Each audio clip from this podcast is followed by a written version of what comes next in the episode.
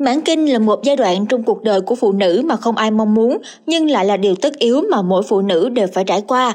Đây là một khoảng thời gian đánh dấu bước ngoặt quan trọng trong cuộc sống của phụ nữ, báo hiệu sự lão hóa của cơ thể và đánh dấu một sự thay đổi lớn trong sức khỏe và tâm trạng.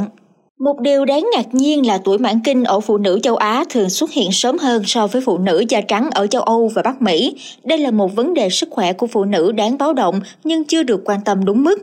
Hãy cùng podcast ngày hôm nay tìm hiểu rõ hơn về vấn đề này nhé. Trên hành trình cuộc sống, mỗi phụ nữ đều phải đối mặt với một giai đoạn tên là mãn kinh, một chặng đường đầy biến đổi và thách thức không ai mong muốn.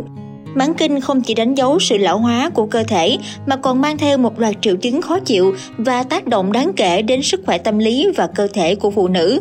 Tuy nhiên, điều đáng nói là tuổi mãn kinh không đồng đều trên toàn cầu.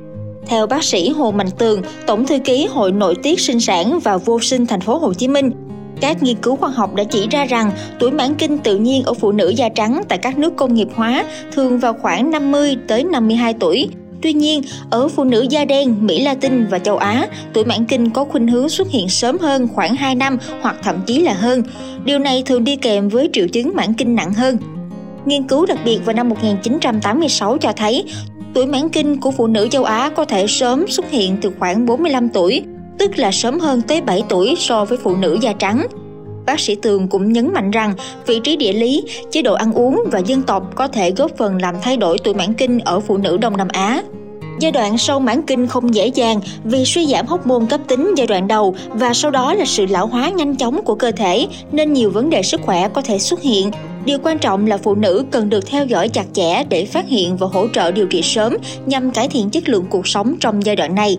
Tại Việt Nam, theo bác sĩ Hồ Mạnh Tường, có một xu hướng đáng chú ý, số lượng phụ nữ đến độ tuổi mãn kinh ngày càng đang tăng, phần lớn do quá trình lão hóa dân số và gia tăng tuổi thọ của phụ nữ. Điều này đặt ra một thách thức quan trọng đối với hệ thống chăm sóc sức khỏe. Nhu cầu chăm sóc sức khỏe của phụ nữ ở độ tuổi này không chỉ tăng về số lượng mà còn đòi hỏi chất lượng chăm sóc tốt hơn. Với việc nâng cao độ tuổi về hưu của phụ nữ lên 60, họ vẫn còn nhiều tiềm năng để đóng góp cho xã hội. Tuy nhiên, nếu không nhận được sự chăm sóc sức khỏe tốt, họ có nguy cơ phải đối mặt với tỷ lệ bệnh tật cao hơn và chất lượng cuộc sống kém đi, ảnh hưởng đến cả bản thân họ, gia đình và cộng đồng. Mặc dù tình hình đòi hỏi sự quan tâm đặc biệt, nhưng các chương trình giáo dục và chăm sóc sức khỏe cho phụ nữ tuổi mãn kinh hiện nay đang gặp nhiều khó khăn, không chỉ về số lượng mà còn về chất lượng bác sĩ Tường đưa ra một tuyên bố quan trọng, nếu không cải thiện các chương trình giáo dục và chăm sóc sức khỏe cho phụ nữ sau mãn kinh, chúng ta đang đối mặt với tình trạng tỷ lệ bệnh tật tăng cao và chất lượng cuộc sống suy giảm. Vì vậy, hãy tập trung vào việc nâng cao chất lượng cuộc sống, giúp phụ nữ mãn kinh có một cuộc sống tốt đẹp hơn và tiếp tục đóng góp cho xã hội. Điều này quan trọng hơn rất nhiều so với việc chỉ tăng tuổi thọ. Cảm ơn các bạn đã lắng nghe số podcast ngày hôm nay. Đừng quên theo dõi để tiếp tục đồng hành cùng podcast Báo Tuổi Trẻ trong những tập phát sóng lần sau. Xin chào tạm biệt và hẹn gặp lại. thank you